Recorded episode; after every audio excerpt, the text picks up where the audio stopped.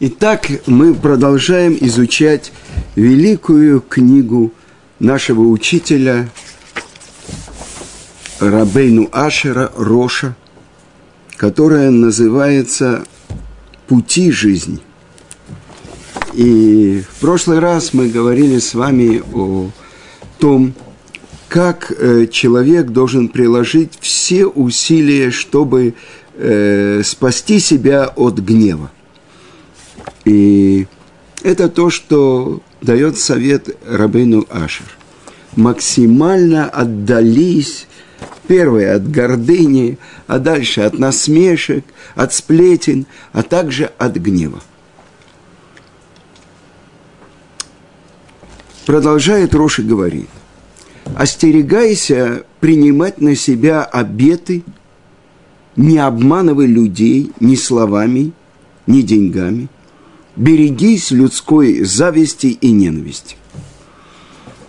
На самом деле сказано так, что когда человек принимает на себя обед, и обычно, когда это во время того, как э, у нашего народа был храм, человек, если он свой обед не исполнит в течение трех годовых праздников, сказано, что он охулил свое слово.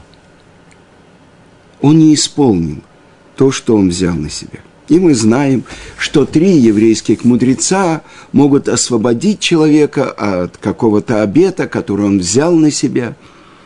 Но то, что говорит Рош, что человек должен очень быть осторожен – чтобы не принимать обеты, потому что в этот момент на него надвигается грозная армия дурного начала, который хочет, чтобы он охулил свои слова.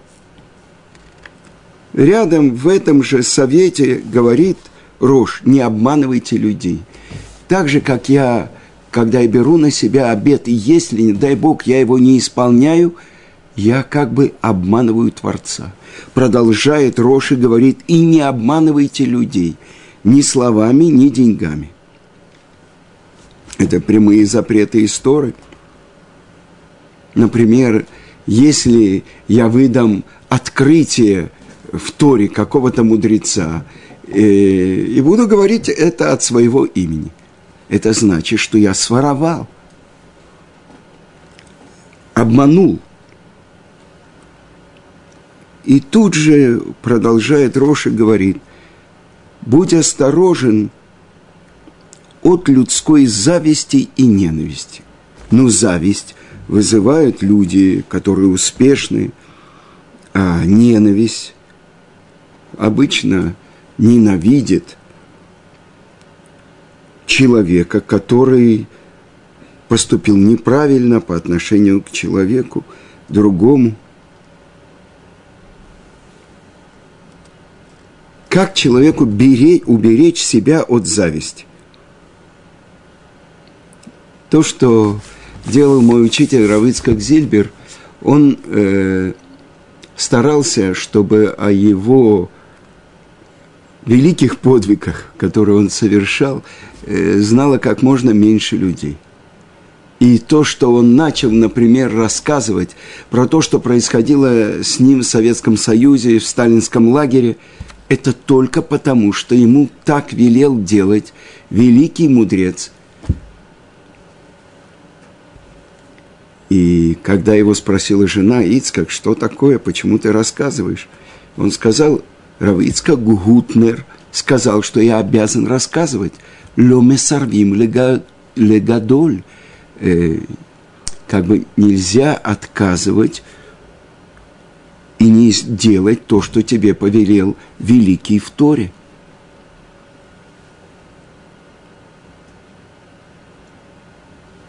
Поэтому, например, когда хотели написать о нем э, в какой-то харидимной газете, он умолял журналиста, чтобы он ничего о нем не писал.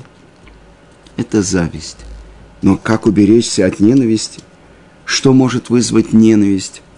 Какие-то плохие поступки? Или наоборот хорошие поступки. Как один великий мудрец, когда он делал какое-то добро какому-то человеку, он тут же давал ему маленький камешек. Что, спрашивал этот человек, зачем? Чтобы ты бросил в меня этот маленький камешек, а не большой. Потому что ненависть, ну, как бы, может быть вызвана тем, что человек сделал добро.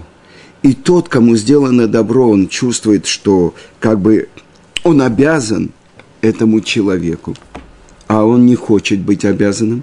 И тогда он объясняет, э, почему не должен быть ему обязанным. И это может э, привести к вражде и даже к ненависти. Это то, что учил этот мудрец. Маленький камешек брось меня, а не большой. Тот, кто понимает глубинные качества характера человека, он понимает, как человеку правильно себя вести, но он знает те глубинные пружины, которые находятся в душе человека. И часто человек оправдывает себя, обвиняет других, не задумываясь. Дальше говорит Рош, не давайте никому прозвищ и не называйте никого никакой кличкой, которую даже дали ему другие. Кроме случая, когда этого человека знают и почитают под таким именем. Написано так в трактате Вавилонского Талмуда, Могила, 27 лист, когда спросили ученики у раби Йоханана бен Закая, как он достиг долголетия, а он умер 120 лет, так же, как и раби Акива. И он ответил, я никогда не давал прозвищ своим друзьям, даже таких, которые его не позорят. Сказано в другом месте Талмуда, Баба Меция, 58 лист, тот отдает позорное прозвище, кличку другому еврею, спускается в геном и оттуда не поднимается. Это мы говорим о святости речи еврея. Учит рожь не принимать обеты, не обманывать словами людей – не давать никому прозвищ, не на, называть никого э, дурной кличкой. Это мы говорим про запреты. С другой стороны, когда Раби Леви определяет четыре уровня творения – неживая природа, растительный мир, животный мир и, наконец-то, человек, он дает определение – человек говорящий речь человека. И это то, что мы знаем, то, что написано э, в трактате Арахим, сказал Рова, жизнь и смерть зависят от языка. И, и э, когда я готовил урок, я подумал, что очень важно понять святость речи когда даже одно слово на святом языке может поднять и возвысить человека. И я хочу процитировать вам книгу, которая вышла в нашем издательстве, в Иерусалимском издательстве «Пардес». Эта книга посвящена всего одному слову. Здесь приводится 125 рассказов про одно слово на святом языке. И это слово «омейн». Каждый знает его. И на протяжении э, всей нашей жизни мы много раз его произносим. И так мы учим наших детей. Но давайте посмотрим, что сказано в Торе. Сказано так в последней книге Торы «Дворим». А теперь, Израиль, что Творец, Бог твой, требует от тебя? Только трепета перед Творцом, Богом твоим. И учат наши мудрецы в Талмуде, не читай ма, что, но читай меа, то есть Творец э, по постановлению мудрецов, и это постановление царя Давида, что не читай ма, но читай меа, меа это сто, что когда гибли еврейские юноши, что могло остановить то, что открыл Баруаху Кодыш э, святым духом пророческим царь Давид, что если мы будем произносить в день сто благословений, то это увеличит в сердце человека трепет перед Творцом и рад Шамай. И когда человек обдуманно произносит благословение, ну, в день у нас три молитвы, будничный день, каждая молитва 19 благословений. А кроме этого, если он раз в день ест еду с хлебом, то это благословение до хлеба, три благословения после и так далее это то, что может проявить и выявить трепет перед Творцом. И то, что объясняет святая книга Есот Вешорыша Авода, которую составил Александр Зискин. Он пишет так, «Я могу засвидетельствовать о себе, что я строго следил за тем, чтобы мои дети – учились произносить каждодневные благословения, даже прежде, чем они э, научились правильно э, говорить. Я сам с ними произносил благословения на еду и напитки, и благословения после еды с хлебом, Беркат Амазон. Мои старания, которые я предпринимал для того, чтобы обучить их этому – приносили мне больше радости, чем все наслаждения, которые были у меня в жизни. Ведь таким образом я знал, что я доставляю радость моему Отцу, который на небесах, Творцу мира. Да будет благословено Его имя. А Равсимка Зисел из Кельма, Саба из Кельма часто говорил, для Творца стоило сотворить всю Вселенную – и поддерживать ее существование в течение шести тысяч лет только ради того, чтобы хотя бы раз за эти шесть тысяч лет один еврей произнес «Баруху Барух Шмо» – благословен он и благословено его имя. И награда за эти слова больше – чем все наслаждения, которые можно испытать в этом мире за все шесть тысяч лет его существования. А награда за произнесение одного слова «омейн» тысячу раз больше, чем произнесение слов «баруху барухшмо». Благословен он, благословено его имя. Но награда за благословение, то, что мы отвечаем когда произносится кадиш, «אמן יהא שמיה רבא», «אמן» да будет великое его имя прославлено тысячу раз больше, чем произнесение одного слова «אמן». Но давайте остановимся и услышим то, что учит Саба из Кельма. Одно слово «אמן» насколько оно важно. Сколько у нас есть возможностей в течение дня его произнести. אמן является корнем слова אמונה – вера. אמן – это аббревиатура трех слов. קל, я измененно говорю имя Творца, это имя, которое заключено в первых двух буквах – когда мы говорим «элоким». Алиф и ламы. Я говорю измененно «кель». Это первая буква «алиф» в слове «амин». Дальше «мелех» – царь, «нейман» – верный. И это охватывает всю Вселенную и все творение. Творец, Кель – это источник сил – тот, кто сотворил мир. Мелех Царем он стал у горы Синай, когда появился народ, который может принять на себя его власть. Нейман, верный, это когда в конце всей истории будет оживление мертвых. Тхията метим, верный.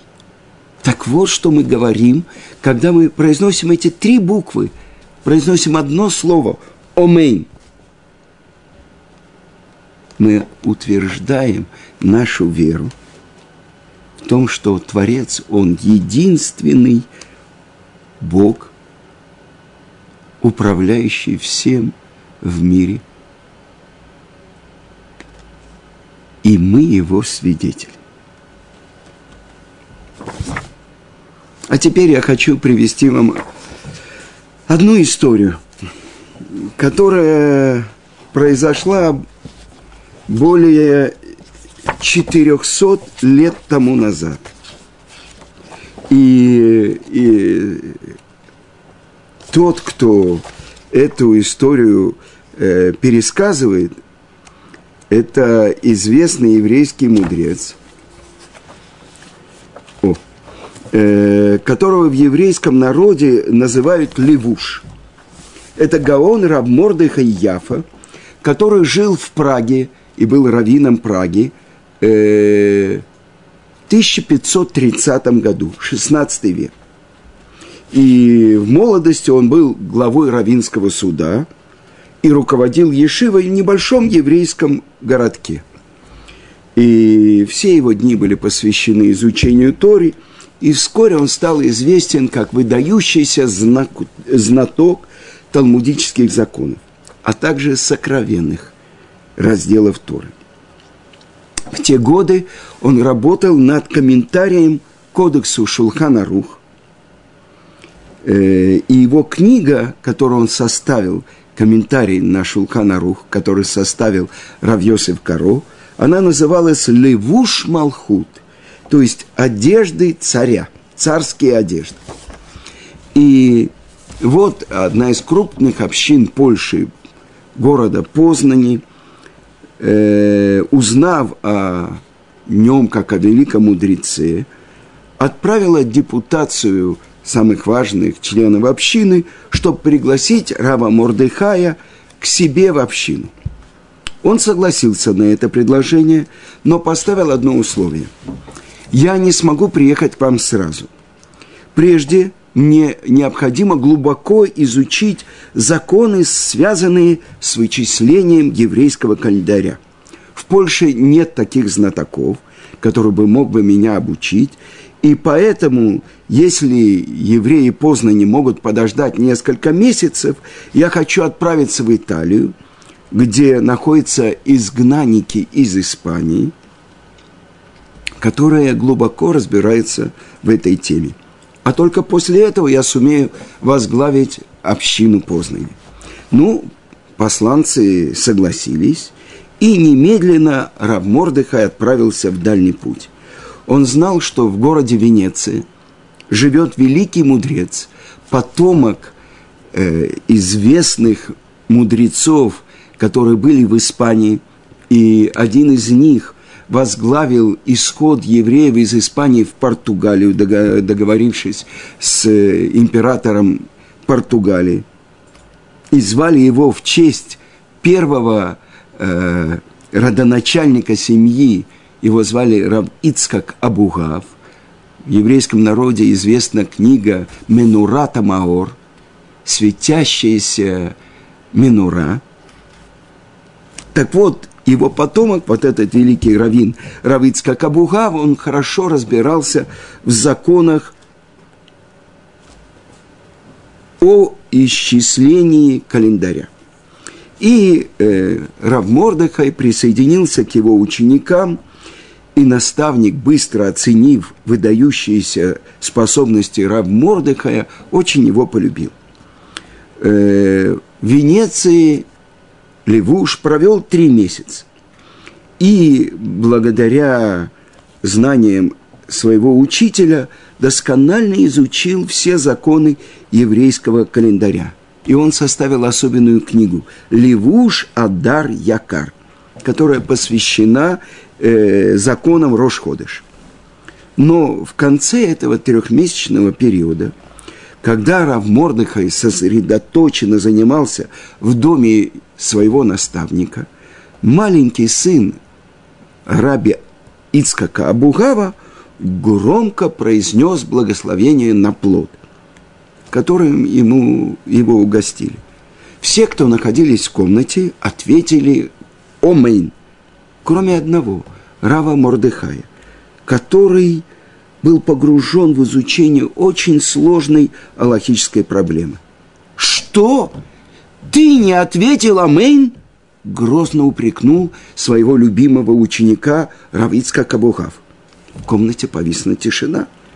Лицо раба Ицкака побледнело. Он велел Равмордыхую немедленно покинуть, покинуть комнату. «Я накладываю на тебя отлучение, Херем, долой с моих глаз!» Ты совершил такой серьезный грех, что ты должен понести наказание. В глазах у Левуши, у Рава Мордыхая потемнело. Что я такого сделал? Спрашивал он себя вновь и вновь. Неужели наставник разгневался на меня лишь за то, что я не ответил «Амейн» на благословение ребенка? С тяжелым сердцем возвратился он в свою комнатку, где ночевал. Весь день он проплакал, обращая свои молитвы к Творцу мира. Но из-за наложенного на него Херема никто не имел права с ним разговаривать. Другие ученики Равицка Кабухава сочувствовали ему, и они тоже не очень понимали, почему на него наложили такое суровое наказание. Когда Рав Мордыхай, Левуш, входил в Бейт-Мидраш, чтобы молиться или учиться, все от него отодвигались. Ему запрещено было вести общественную молитву, и его также не вызывали к Торе – так прошло у него самые страшные 30 дней. Он продолжал напряженно обдумывать свои поступки, чтобы раскаяться во всех прегрешениях. Но в сущности он так и не понял, за что же он подвергся такой суровой каре. Наконец, 30 дней Херема завершились, и Равмордыхай приблизился к наставнику, как требует закон в таких случаях с опущенной голубой и без обуви. «Раби», — проговорил он со слезами, — «скажите мне, в чем мой грех, в чем мое преступление?» Сначала ему показалось, что его наставник не готов простить его. Но Равмордыхай умолял со слезами на глазах. «Раби, неужели мой грех столь велик, что его нельзя искупить. И тогда Равыцкак Абугав ему сказал, «Знай, мой дорогой Раби Мордыхай, что я люблю тебя, может быть, больше, чем отец любит своего единственного сына. Но ты должен понять, за то, что ты не ответил Амейн, с неба ты подлежал смертной казни. Но теперь твое преступление искуплено – но только при условии, что в любой общине, куда бы ты ни попал, ты будешь пробуждать в людях понимание того, насколько важно отмечать Аминь. Ведь ты должен собирать евреев, молодых и старых, необразованных и знатоков Торы, и разъяснять им, что не ответить Амейн на благословение – это очень серьезный грех. И еще, добавил Рабыцкак, ты должен будешь передать своим детям ту грозную историю, которую я тебе сейчас расскажу, чтобы ты завещал им, чтобы они пересказывали ее своим потомкам. И так до конца всех поколений. Я хочу напомнить, что это происходило э, где-то в 1550-60 году. А историю, которую рассказала Равицка Кабугав – она происходила э, в годы изгнания евреев из Испании. В 1492 году в одном из испанских городов была процветающая еврейская община. И уже много раз король задумывал изгнать евреев из этого города, но ни разу не привел свою угрозу в исполнение. Спасало евреев то, что в этом городе жил великий мудрец, э, который, которого царь, король очень ценил и почитал. И каждый раз, когда становилось известно, что готовится указ о выселении евреям, этот мудрец вступался за свой народ, и приговор откладывался. Так было и на этот раз. Как только стало известно, что вновь готовится выселение евреев, депутация евреев поспешила к этому мудрецу, чтобы вместе с ним отправиться в королевский дворец. «Я не могу пойти с вами прямо сейчас», – извинился он, так как я не молился после полуденную молитву Минку. Но члены депутации очень просили, необходимо идти немедленно. Каждая минута имеет значение, ведь беда уже на пороге. И тогда, нехотя, мудрец согласился и поспешил во дворец. Увидев среди делегации евреев своего друга, этого мудреца, король встал с трона, сделал несколько шагов к нему навстречу и тепло обнял его. Такой прием – вселил в сердце мудреца надежду, что и на этот раз он сумеет отменить приговор. Но, руководствуясь мудростью, он не стал сразу же выкладывать перед королем заветную просьбу, а просто вступил с ним в дружескую беседу. Пока они говорили, в тронном зале появился высокий церковный чин – прибывший из далекой провинции. Он припал к ногам короля и, обращаясь к нему на латыни, на, начал осыпать его благословениями и восхвалениями. Мудрец решил воспользоваться этой передышкой, чтобы помолиться Минху. Он зашел за одну из широких колонн дворца и погрузился в молитву, решив, что никто этого не заметит.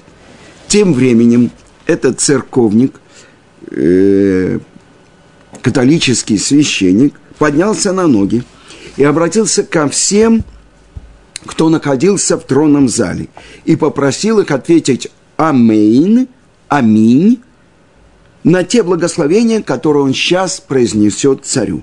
Это благословение сбудется для короля только в том случае, если все присутствующие выполнят мою просьбу. Все поспешили сказать «Амейн», кроме мудреца, который был погружен в молитву. Этот священнослужитель оглядел всех собравшихся и спросил, все ли сделали, как я сказал. И тот еврей тоже? Нет, ответил один из придворных. Этот еврей молился. Что? Услышав об этом, церковник разразился криками и проклятиями и в отчаянии стал рвать на себе волосы. Какое горе! Теперь мои благословения не вступят в силу. Все было напрасно. Ведь благословения, которые я дал королю, не сбудутся только из-за того, что одни уста не ответили. Этот строптивый еврей все испортил. И тогда король тоже впал в ярость. Его расположение к еврею обратилось в ненависть. Этот лицемерный еврей оскорбил его прямо в его дворце. Что за низость и какая наглость! Схватить изменника! В гневе обратился король стражником и отрубить ему голову. В мгновение стражники выхватили мечей и на глазах короля несчастный еврей расстался со своей душой. Его обезглавленное тело солдаты отнесли в еврейский квартал. И вскоре все евреи были изгнаны из города. Страшная смерть этого праведного еврея не давала покоя ни его друзьям, ни его семье. Ведь он был великим праведником и великим мудрецом, который верно служил Творцу и щедро помогал людям. Почему его постигла такая участь? Один из его близких друзей долго постился и просил Творца, чтобы тот открыл ему, за какой грех этот садик был приговорен небесами именно к такой смерти. Он молился долгие дни, и однажды во сне явился к нему умерший мудрец. Преодолев страх, его друг обратился к умершему с таким вопросом. «Ты знал меня много лет», — ответил ему умерший. «И тебе известно, что я старался не гневить моего Творца. Но именно с праведников Творец спрашивает особенно строго. Много лет тому назад я слышал, как один мальчик произнес благословение на хлеб, и я не ответил «Аминь». Но ведь все благословения обладают могучим воздействием на высшие миры. И даже благословение ребенка.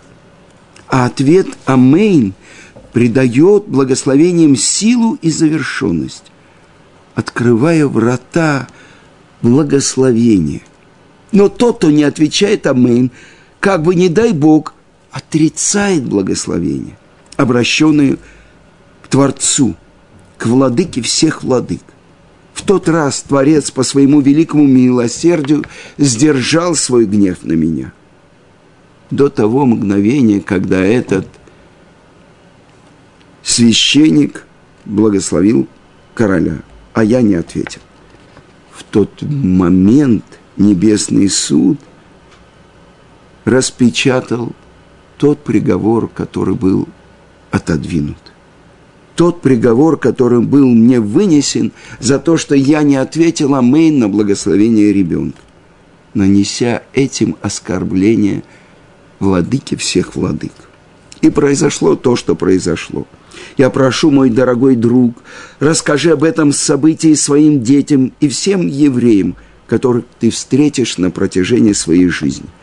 Объясни им, какой могучей силой обладает благословение – и предостереги их, и объясни, насколько важно всегда отвечать «Аминь». С этими словами он отошел и исчез. Закончив эту историю, Равицкак Абугав добавил, «Мой дорогой ученик, пусть тебя не терзает то, что я наложил на тебя хером. Я сделал это, чтобы спасти тебя от наказания смерти тот позор и душевные муки, которые достались на твою долю, искупили тебя. Я знаю, что ты сильно страдал. И мне было тоже тяжело наложить на своего любимого ученика Херем. Но ради тебя я на все это решился. Теперь твой грех искуплен. Но не забывай об условии. Где бы ты ни оказался, ты обязан обучать людей законам благословений и разъяснять им великое значение слова «Аминь». Ты должен предостерегать евреев от опасностей, которые они себя подвергают, пренебрегая обязанностью отвечать на благословение.